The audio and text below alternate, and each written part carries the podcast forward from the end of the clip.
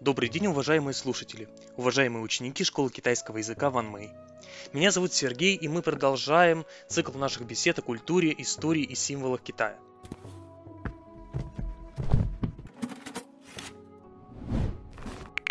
В прошлом выпуске, как вы помните, мы с вами обсудили значение нефрита для китайской культуры и среди прочего отметили, что большая часть изготовленных на территории китайских государств нефритовых изделий была изготовлена из привозного камня, который происходил из городов-оазисов Таримского бассейна, Яркента и Хатана.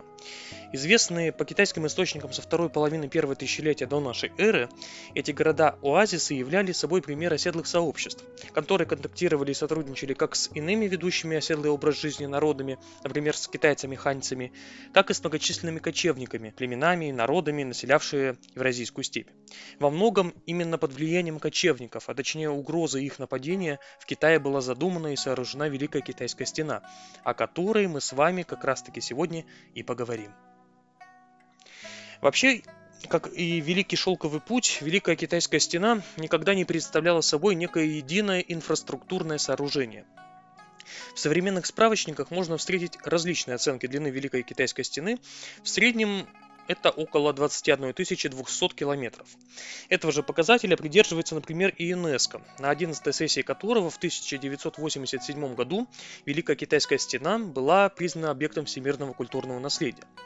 Однако эти цифры, 21 200 километров, справедливы лишь с определенной оговоркой, поскольку отражают совокупную длину всех оборонительных стен, обнаруженных на территории современного Китая, сооруженных в разные эпохи, разными правителями, с использованием различных технологий и материалов и служивших для обороны от различных же врагов. Так, например, наиболее известный и доступный для туристов участок Великой Китайской стены, отчасти построенный с нуля, отчасти реконструированный вдоль северных границ империи во время династии Мин, Мин, в частности при императоре Хунджи, это конец 15-го, начало 16 веков, имеет э, в длину порядка 8500 километров. Вместе с тем, исторически первые стены стали сооружаться еще в эпоху сражающихся царств. Это 475-221 годы до нашей эры. И сооружались они различными политическими образованиями, вот этими царствами на территории современного Китая. Например, древнейшая из сохранившихся так называемая Великая Стена Ци Э, царство на территории современной провинции Шан Шаньдунь, восток Китая, простиралось всего на 600 километров и оберегало это государство, э, маленькое государство, не с севера от кочевников, а с юга от соседнего китайского же государства Чу.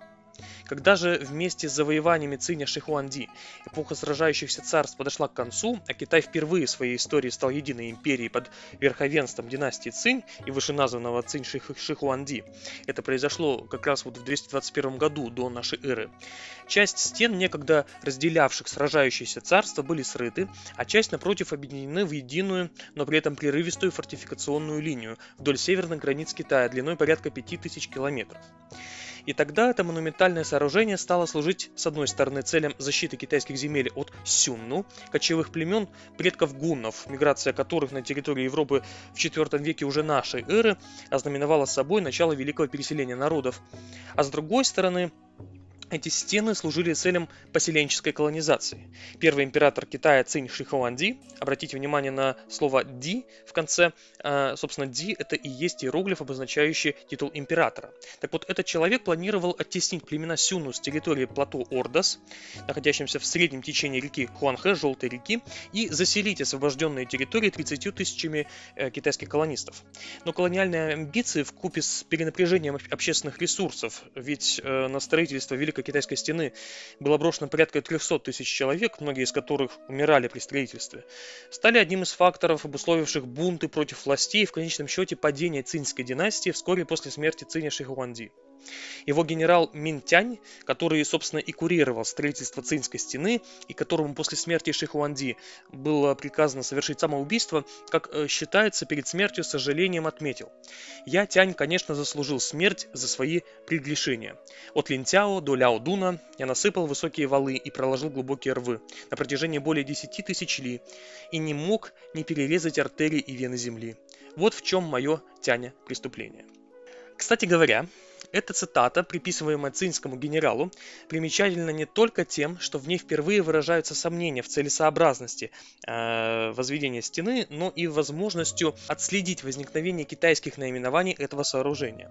В китайском языке Великую Китайскую стену обычно обозначают два иероглифа – Чанчхун длинная или великая стена. А также встречается вариант, он как раз гармонирует с высказыванием генерала Минтяня. Ван Ли Чанчхан. Великая стена длиной 10 тысяч ли. Один ли это традиционная единица измерения расстояния в Китае, равен примерно 540 метрам. А, в связи с чем 2 ли усредненно приравниваются к 1 километру. Однако в поэтическом названии Великая Китайская стена длиной 10 тысяч ли иероглиф Вань, обозначающий в современном китайском языке 10 тысяч, вообще не указывает на точную длину сооружения, но используется фигурально. Так же, как, например, в древнегреческом языке слово «мириада» тоже изначально обозначало 10 тысяч. А в современном э, и греческом, и современных европейских языках тоже обозначает великое множество. Так вот, та же самая история происходит с словом иероглифом «вань». А, оно обозначало бесчисленное неизмеримое множество. И говоря «ван ли», говоря 10 тысяч ли, авторы подчеркивали, собственно говоря, неизмеримую протяженность этой стены, которая действительно захватывала дух современников. Такое же переносное использование иероглифа «вань», кстати говоря, можно встретить и в переводе на китайский язык фразы «да здравствует кто-нибудь» или «что-нибудь». Скажем, «да здравствует Китай» будет звучать как «джунгуо ван суэй», что означает дословно «дадим или даешь Китаю 10 тысяч лет» счастья, процветания или чего-то еще. В общем, one sway, как 10 тысяч лет, это означает «да здравствует». Тем не менее, э, стены при династии Цинь, хотя она и рухнула вскоре после смерти э, ее основателя Цинь Шихуанди. Стены были построены, и в последующие тысячелетия правители из различных э, китайских династий пользовались этими фортификациями и расширяли их. При этом характер взаимодействия Китая с северными кочевниками также различался от века к веку. Например, при династии Хань, эта династия пришла ко власти как раз после свержения династии Цинь, проводилась политика хэцинь, или умиротворения, в рамках которой в обмен на обязательство сюнну кочевников не нападать на китайские земли, ханьские императоры регулярно платили вождям сюнну дань. Это, впрочем, не мешало последним время от времени нарушать свои обещания и разорять пограничные китайские провинции, и стена не могла защитить от нашествия кочевников. Тем не менее, вера в целесообразность использования стены как эффективного средства обороны сохранялась и далее, вплоть до династии Суй, конец 6-начало 7 века. И во время правления которой тюркские племена постоянно совершали набеги, либо пользуясь пробелами в стене, либо э, попросту огибая линии фортификации, вторгаясь в Китай с западного и северо- северо-западного флангов. Как считается, на строительстве и реконструкции укреплений при династии Суй погибло до 500 тысяч людей, и это перенапряжение общественных сил, точно так же, как и в случае с династией Цинь, закончилось восстанием и падением суйских правителей. Далее же правители династии Тан предпочитали полагаться скорее на военные кампании, чем на дальнейшее строительство укреплений. Вот цитата, приписываемая одному из первых танских императоров, императору Тайдзуну. Император Ян из династии Суй заставил народ трудиться над строительством стены с целью защиты от тюрков, но в конечном счете от этого не было никакой пользы. Такой курс, хотя и оказался выигрышным с точки зрения обеспечения безопасности Китая от кочевников, и вместе с тем привел к обветшанию и разрушению ныне никому не нужной стены, руины которой находили свое отражение в так называемых пограничных стихотворениях. Идея низкой эффективности стен как оборонительных сооружений продолжила свое бытование и далее, вплоть до прихода ко власти династии Мин. На нашествие монголов а, в начале 13 века Китай оставался разделенным на несколько царств, где правили и народные династии. Например, династия Ляо, основанная киданями, династия Западная Ся, основанная тангутами, династия Цзинь, основанная джурдженями, некогда вассалами Ляо и предками маньчжуров. В этих государствах также строились стены, которые, впрочем, э, вновь показали свою низкую эффективность во время нашествия монголов.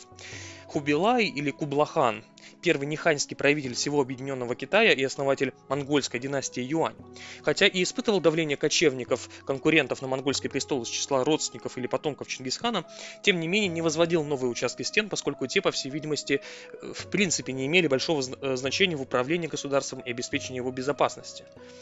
Например, Марко Поло, который посетил Китай как раз-таки при правлении Хубилая, ни разу не упоминает Великую Китайскую стену в своих мемуарах.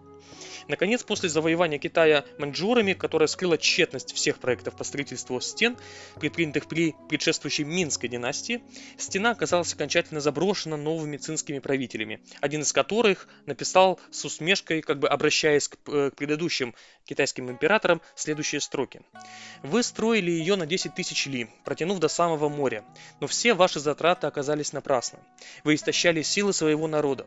Но когда вообще империя принадлежала вам?» Однако восточная часть Великой Китайской стены все-таки, несмотря на всю эту критику, была использована маньчжурами как основа для сооруженного ими ивового палисада или границы ивовых тычин. Это сооружение представляло собой систему рвов и насыпей, плотно засаженных ивовыми деревьями и препятствовавших расселению китайцев-ханьцев на север на территорию Маньчжурии, исторической родины как раз таки правившей династии Цин. Этот запрет действовал до второй половины XVIII века, а ивовый палисад стал одним из редчайших примеров во всей китайской истории, когда не оседлые китайцы стремились отгородиться от кочевников, но кочевники-маньчжуры сооружали стены и укрепления с целью защититься от нашествия ведущих оседлый образ жизни ханьцев в рамках вообще-то формально единой империи. Суждение о том, что Великая Китайская стена якобы была построена кочевниками в Евразийской степи с целью защиты от экспансии Китая, является одним из наиболее часто цитируемых мифов в публичной плоскости. Для серьезных ученых, впрочем, этот миф, как и всякая другая небылица о прошлом, является не более чем чепухой, поскольку кочевые народы в отличие от оседлых, никогда не располагали достаточным объемом ресурсов или э, прибавочного продукта в марксистских терминах, которые можно было бы направить на труды и времязатратные предприятия, как создание монументальных сооружений типа Великой Китайской стены. Но вместе с тем существуют и иные мифы о Великой Китайской стене, которые возникли и бытуют преимущественно в западных обществах. А, например, миф о том, что это сооружение, столь длинное и величественное, невооруженным глазом можно увидеть с Луны. И этот миф впервые был сформулирован в 18 веке в Европе. Либо же другая вариация этого мифа, что Великую Китайскую стену можно спокойно невооруженным глазом увидеть с околоземной орбиты. И здесь следует сказать, что разглядеть Великую Китайскую стену, скажем, с борта МКС, хотя теоретически возможно, но только при исключительных атмосферных условиях и не без использования фотообъективов или хотя бы бинокля.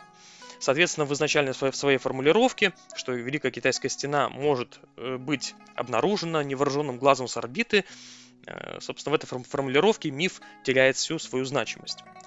Также рассказывают, что якобы Великая Китайская стена является новоделом последних пары веков, и это суждение лишь с большой-большой натяжкой можно расценить как верное. Действительно, вся история оборонительных стен в Китае, как мы могли с вами убедиться, это история постоянного строительства и перестраивания, укрепления и реставрации, захеревания и модернизации различных фрагментов стен – и в этом отношении наиболее восстановленный фрагмент северной стены – это 80-километровый участок Бадалин в 75 километрах к северу от Пекина, который был отреставрирован при Мао Цзэдуне и с тех пор э, поддерживается в хорошем состоянии как туристический объект. И, пожалуй, единственное может наводить на такие мысли, что вся стена новодел. Но, вообще-то говоря, есть по сей день нетронутые участки, в том числе фрагменты Великой стены Ци. Это исторически самый, самая первая стена на территории современного Китая, что означает, что, собственно говоря, китайская стена, вернее говоря, китайские стены длиной 21 200 километров совокупно, ну, никак не могут считаться в полной степени новоделом. Любопытно, что именно при коммунистов, раз вот речь зашла у нас о Мао Цзэдуне, в Китае произошло переосмысление Великой Китайской стены от дорогостоящего, но бесполезного с точки зрения военной стратегии объекта в символ стойкости и талантливости китайского народа. Именно Мао Цзэдуну принадлежит крылатая фраза «Пудао чан фэй хао хан», что означает «кто не бывал на Великой Стене, тот не настоящий китаец».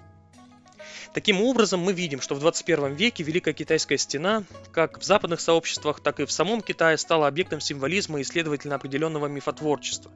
Несмотря на свою сомнительную в прошлом ценность с точки зрения соотношения цели обороны, затраченных ресурсов и эффективности, а также крайне популярным туристическим местом, которые, конечно же, мы обязательно рекомендуем посетить при поездке в Китай. Ну а сегодня наша беседа подходит к концу. Услышимся с вами в новых выпусках нашего подкаста. До скорых встреч!